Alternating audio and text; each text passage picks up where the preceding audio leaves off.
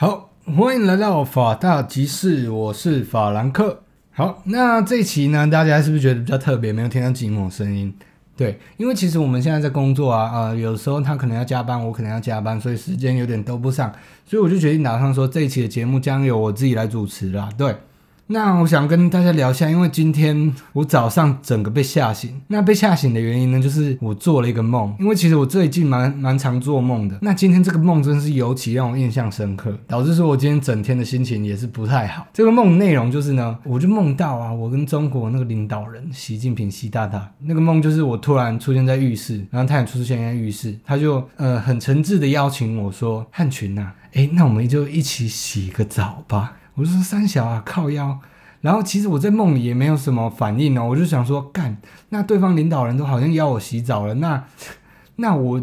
就还是糊里糊涂的进去了。然后重点是，哎，其实我们那时候呃两个人都围着围巾的一个状态，就是半裸，哎，不是围巾，就是围着浴巾的部分，然后就是半裸的状态。好，然后我们就一起在浴室了，然后就突然呢，他就手中拿了一块肥皂，直接往地上一丢，我就想靠腰，不是吧？你叫我捡肥皂也不是这么突然吧？然后我那时候在梦里其实也没有多想，我就想说好吧，算了，干。我想说你既然是中国的领导人，好，我就帮你捡这个肥皂，因为我们知道梦其实呢有时候是很不合理的嘛，所以我也不知道为什么说，哎，我会去帮他捡这个肥皂。好，没关系，我就帮你捡。我在弯下腰去捡那块肥皂的同时呢。我们那个习大大，他就突然往我的屁股撞上来。好，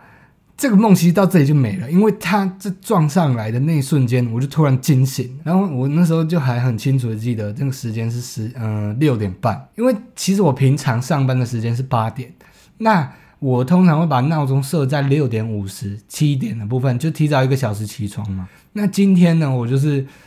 唉，只有睡到六点半，然后我就觉得，不知道大家会不会就是。嗯，你上班的时候，你一定要睡到几点，你才会甘愿爽去上班？像我就是一定要睡到六点五十或六点五十五，我才甘愿起床。不然那天我就觉得干，我整天都没力气，然后没也没什么精神，真的也就导致说我今天真的就是有点呃心不在焉啊，然后可能在上班就有时候还度孤这样子。对啊，不知道大家有没有这个状况啊？就是我近期也不知道为什么我睡眠品质不太好，因为就是呃会常常做梦，就梦到一些奇奇怪怪的梦。那这呃，今天这个梦呢，就是我近期来呃比较特别的一个梦啊。对，那像如果你们听众朋友有什么呃奇奇怪怪的梦，也可以跟我们分享一下。好，那我们就来开始今天的节目吧。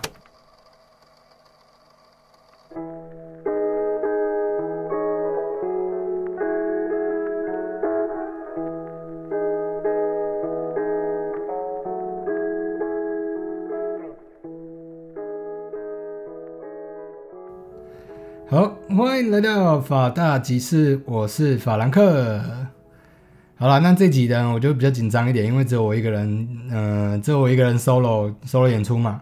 好，那这集的部分呢，也是要来跟大家去，也是要来跟家大家聊聊一些时事啊、新闻的部分。好，来第一则新闻呢，要跟大家分享一下，就是我相信很多老司机听到一定都会非常期待的啦。就是我们 Swag 平台又回归了，像前上一个月就闹闹得沸沸腾腾的，因为我们 Swag 平台就是突然下架，就是被警方查水表了嘛。那其实我们也知道，呃，我记得是在年初的时候还是。去年年尾的时候，我们 PromHub 也有发生一件相关的问题，就是他们很多影片都直接删掉了，然后导致可能国内外的网友啊，就是哀哀叫这样子，哇，为什么我之前喜欢看的片都不见了之类之类的？那也就是因为他们可能那些影片就有牵扯到一些性暴力，可能跟儿童有关的，或者是性虐待的一些影片，所以间接导致了呃 PromHub 就是呃严格去审核那些影片，导致很多影片不见了。那在四月初的时候啊，我们台湾台制的这个台湾制造的成人影片网页啦，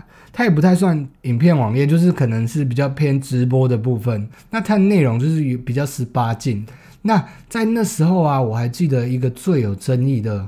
呃地方，就是说他们还去呃那上面有很多的模特就女优啦，然后就是可能会拍一些比较呃裸露、新三色，简单来说是拍 A 片。对，那他们其中呢有一个场景啊，有一个制造商，他们的场景就非常的大胆，然后好像有点挑衅的意味。对，就是他那个场景是我们台北捷运的场景，然后我就觉得说，你好好拍嘛，就是不要去探测呃我们台湾的底线，因为其实我们知道台湾的色情行业一定是呃目前来说是不合法的，而且呃有非常明确的表明说我们不能去呃有意图去散播或者是制造这些呃这个猥亵物品的部分，所以他用这个捷运的场景真的是可能有点触碰到我们的法律的底线。好了，不管他们明确的规范也好。他就是，嗯，我们可能我们地方政府就觉得，你既然那么明目张胆使用我们台湾非常有名的、非常非常非常醒目的一个场景，就是我们台北捷运的部分嘛，那当然势必是要来给你查一下。所以在四月初的时候，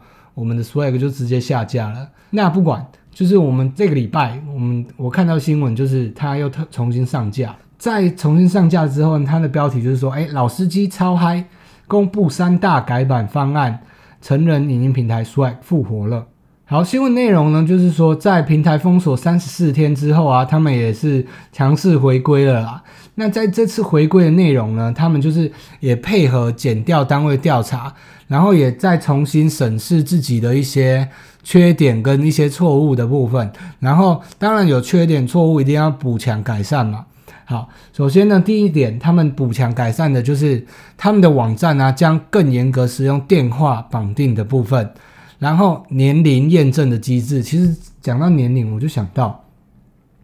在我们年轻的时候啊，我们不是都还是有需求嘛？比如说，我们可能未满十八岁的知道的时候，我当然能理解，就是呃，我们青少年时期。那时候是最冲动、最有活力的时期嘛，但是我们那时候也都有撒过一个谎，比如说我们要进入成人网站的时候，我们是不是他都会问说，哎？满十八岁跟未满十八岁，我们当然一定先点满十八岁啊！诶，说真的，我还没有点过未满十八岁那个部分呢，下次来点点看。所以，我们我我们都撒过一个谎，就是我们比如说在高中国中的时候，我们就是直接给他点满十八岁啊，不管了，反正我们那时候啊就很想要、很想要看、很想要看，然后就直接点了就进去了。对，所以就导致说，可能我们在我们身心灵还没发展那么成熟的时候，就去。呃，接触了这一类的产品呢，对，所以可能就是会间接导致说我们对一些新观念的偏差之类的，也是到后来可能长大了，慢慢去查资料，慢慢导正，慢慢导正，对，所以他们就是说会用嗯更严格的电话绑定方式跟年龄验证，然后使那些未成年青少年无法完成验证，然后造访我们 Swag 的网站。那第二点呢，所有内容皆皆为付费内容。那付费的方式呢？仅接受信用卡的付费。那接受信用卡，我相信就信用卡相对来说是比较难拿到的一个付款方式嘛。那我也不知道，可能现在很很很发达，爸爸妈妈也会给你付卡。对，这个我不知道。但是呢，他们有另一个方法，就是他们会进行人工审核验证的。部分，那在人工审核验证之后，你才能支援就是汇款、超商缴费跟一些其他的方式，呃，做付款的动作啦。所以他们会进行人工审核的方式，就是让这个你有机会去看付费内容的的方式减少，就是让那些未成年的小朋友啊，就是比较不会那么容易的去被审核通过，然后去避免说他们去接触到这些。呃，情色的影片的部分，对。那第三个呢，就是加强内容审核，就跟我们那个 Pornhub 一样，呃，就是比如说，呃，有涉及到性交易、性虐待或者是一些暴力的主题啊，呃，就不会在 Swag 这个平台上架。那我们刚好提到 Swag 在之前会被抄的原因呢，其实它就一直游走在那个法律的灰色地带啦。好，讲到这个呢，我们就是要讲到，因为我们知道 Swag 可能之前会有一些直播主啊，跟一些观众有一些交易的部分，但说交易其实也不太明确，就是他们会，嗯，比如说我们观众抖内嘛，但他们就可能直播主会说，哎，那抖内最多的今天可以跟我约会哦，那约会就是比如说他们可能出去吃吃饭、聊聊天，那再进行其他比较深度的交流，那他们是不是就间接了？规避了说我们在台湾不能呃使用金钱性交易的这个部分，因为不知道大家知不知道，在台湾其实呃性专区是合法的，但在台湾没有一个县市没有个地方政府敢设立性专区的部分，因为如果在某一个地区要设立性专区，其实对我相信可能各地方政府的考量就是可能会地方对地方的一些房价或者是一些秩序造成影响啊。那因为我之前也听过大家说，因为总没有人希望。那个性专区是设立在你自自家隔壁吧？对，所以其实，在地方政府的部分，他们也有为难的之处。但是这个东西呢，其实，在市场上一定是是有它一定的需求，不然怎么可能会？其实我们都知道，在地下或者是一些酒店的部分，一定都多少还有这些交易的存在发生呢。所以 Swag 它就是借由用你抖内的那些礼物，比如说我送一个钻石，那那些直播主就可以把它转换成他们的业绩薪水。那比如说我一直抖内，一直抖内，那这样是不是也间接的就是付他钱？可是他他就是没有直接的付他钱，就直接规避掉了这个呃性交易的动作。就是比如说，它形式是合法的，但其实它实质上是非法的部分然后再加上我们刚刚有提到说，我们在台湾是不能传播或者是公开放送一些猥亵、情色书刊的部分。对，那就是比如说这些直播主就会使用一对一的聊天的方式，这样是不是就私密聊天？那他也没有宣传，他也没有宣公布，所以直接规避掉了他散布猥亵内容的这个这个法律啦。所以之前。我就觉得他们应该是太嚣张了，因为你看，我们也有听说他就是要设那个台北捷运的那个场景嘛，然后也有公然在哪里西门町哦还是哪里直接在呃那边打广告啊，说什么真炮友啊之类之类的，我觉得真的是有点太嚣张了，所以导致说会被查水表就是这个原因啦。对，但我们要来仔细讨论的东西就是呢。因为我们都知道这个网站，呃，或多或少大家应该都有听过，因为，呃，它其实蛮红的。最一开始呢，它是其实是由黄立成那个艺人，然后就是创办的一期直播嘛。然后他其实这个 Swag 这网站一开始就也就是直播平台，然后他可以，呃，抖内就是付那些钻石、什么跑车之类的给那些你喜欢的直播主。那然后你也可以付费，然后就可以跟你喜欢的那些直播主互动，私私讯互动。然后经过一段时间，就间接的，就很多人把它情色化了，就是变成说，哎，你在私密聊天的时候，可能就是可以比较为所欲为，然后去聊一些你比较想聊的东西。那想当然了，我们知道可能有一些男生私密聊天嘛，你想聊什么就可以聊什么。那渐渐的导致说，就变成呃会呃聊的比较露骨一点。然后就慢慢演变成我们今天知道苏爱平台，就变成人影音分享的平台。对，那就是你看哦，苏爱或多或少大家都有听过，不管男生女生也好。那我们都知道它会红，一定是有个原因嘛，因为市场有需求，那又有人愿意投入这个产业，那是不是刚好就是符合市场供需的法则？那我觉得可以借由这个新闻，我们来好好再来讨论一下。那我们去就是看一下性产业的这个东西啦，因为我相信这是比较少人去敢去敢去提的一个话题，因为就像我们前面讲的，就是它影响的层面很多，它的利益关系啊，什么你的房价啊、秩序啊、社会秩序之类的，对。那像台湾这么民主开放的一个时代。也领先全亚洲，因为像我们也是全亚洲第一个同性婚姻合法化的国家嘛。这个色情产业呢，就其实简单来说，它就是一个生理需求而已，就是跟我们每天要吃饭、每天要睡觉一样，它就是一个生理需求。但是我觉得它很长一段时间都被污名化了，是可能让人会联想到说，哎，你男生或女生你去投入性产业，那就是代表说你。不洁身自爱，或者是或者很丢脸的这个部分，那前面也有提到，我们台湾其实是可以设立性专区的，就一直都没有设立性专区的部分，会不会也间接导致说这个行业它没有被政府管制，会其实会造成更多的麻烦？就我的观点来说好了，因为如果你政府如果可以设立一个专呃性专区的话。那我们就会解决掉很多衍生的问题，因为像我们知道，其实台湾的八大行业也是非常的生态，也是非常的丰富。像比如说什么酒店啊、什么按摩店啊之类的。那像其实很多都是黑道啊、地方的一些势力在把持着，那也会导致说，是不是我们劳动的人，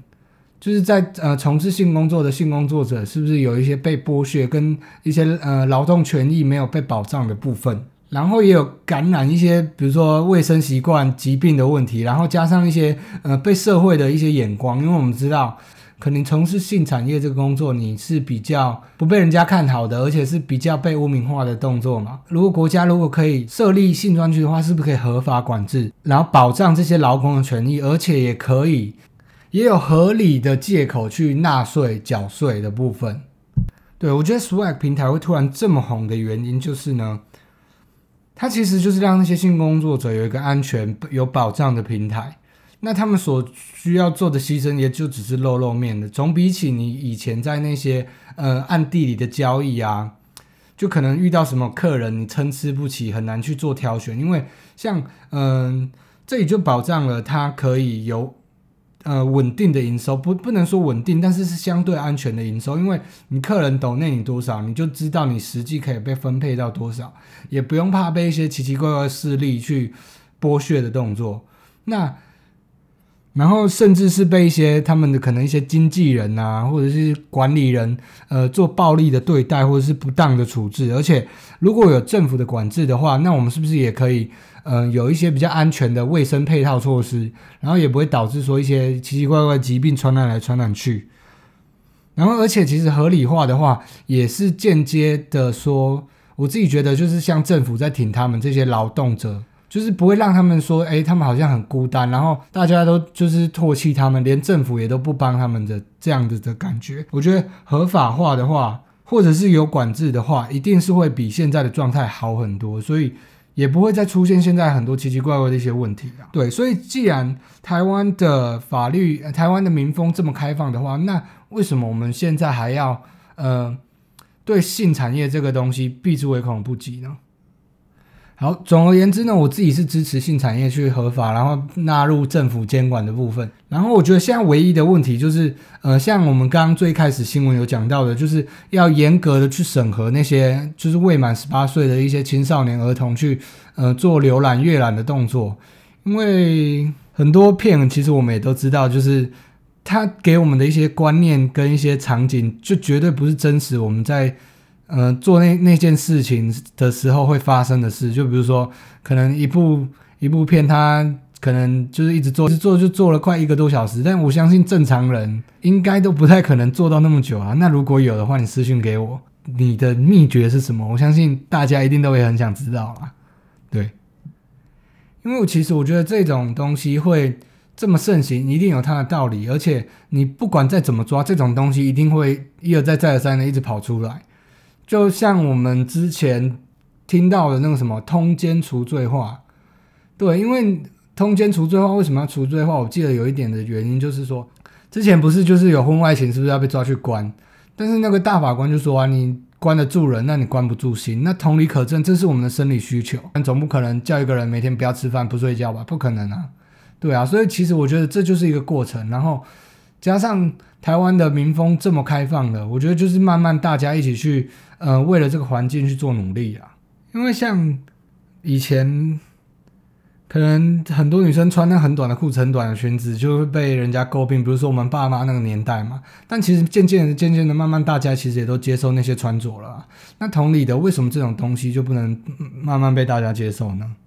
对啊，因为如果你进了台湾这个本土的平台的话，其实。广大的网友还有很多，比如说日本的平台啊、欧美的平台都还可以去看。那其实根本就是治标不治本啊！那不如就是把台湾制造的平台好好的发扬光大，好好的管制。那是不是间接的可以少掉更多问题？因为少掉更多问题之外，你其实在这块产业背后，我相信也有是非常有庞大的一个商机啊。那政府也抽得到税，那这样何乐而不为呢？好了，那。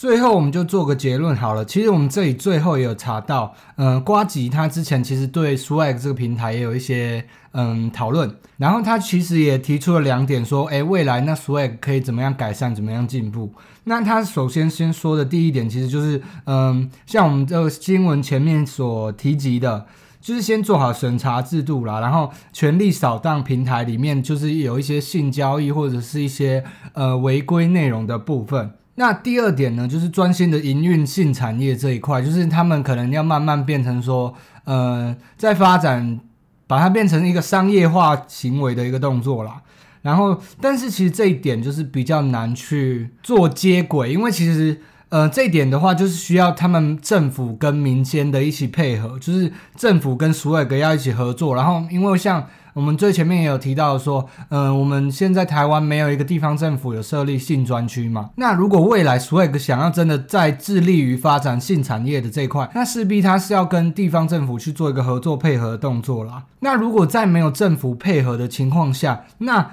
Swag 它这种东西就是持续的一定有它的市场，然后有持续的发展。那你看哦，如果政府不配合的话，它一定持续的在地下一直发展，一直发展，那也会继续努力的，就是去规避那些法规。那就像之前那情况就跟之前一样啊，说不定也会变得更严重。所以，即使在未来，如果所有哥继续地下发展，然后又被抄了的话，那这样其实根本的问题也没有解决啊。所以最后最后，我还要再说一次，我就是支持合理合法的发展这个性产业的部分。然后其实也期许说，在我们民风开放的台湾，未来能有一天，嗯，政府跟民间能一起努力合作，然后重视这个问题啦。好，那希望有朝一日呢，我们也可以看到我们本土的本土的成人网站，然后真正的发达起来，然后也呃发扬光大到世界各地。对啊，就是比如说，世界各国的网友都会来朝圣的一个共生共荣的一个。平台啦，好，总之就是提取一下，未来有这么一天会发生。好，那我想今天的法大集市也是比较特别的一集啦，首次就是我们单独一个人做主持节目的动作。对，那如果你对啊 Swag 这个平台或者是任何性产业有什么呃理论或者是想要讨论的东西，也欢迎就是我们在我们 IG 上。我会发一个问与答，然后也欢迎来讨论，说说看你为什么呃支持或为什么不支持。对我相信这个议题是大家比较不愿意去触碰的，所以当然也有正反方嘛，所以我也想听听看，就是诶你不支持的理由是什么？好啦，那最后就是这样子，所以也欢迎大家帮我们分享、按赞、订阅啊，然后记得可以去 Apple Podcast 上面或者是所有平台可以评分评论的地方帮我们留五星评论啦。好，那本集的法大集市就先到这里为止，那我们就下次见啦，拜拜。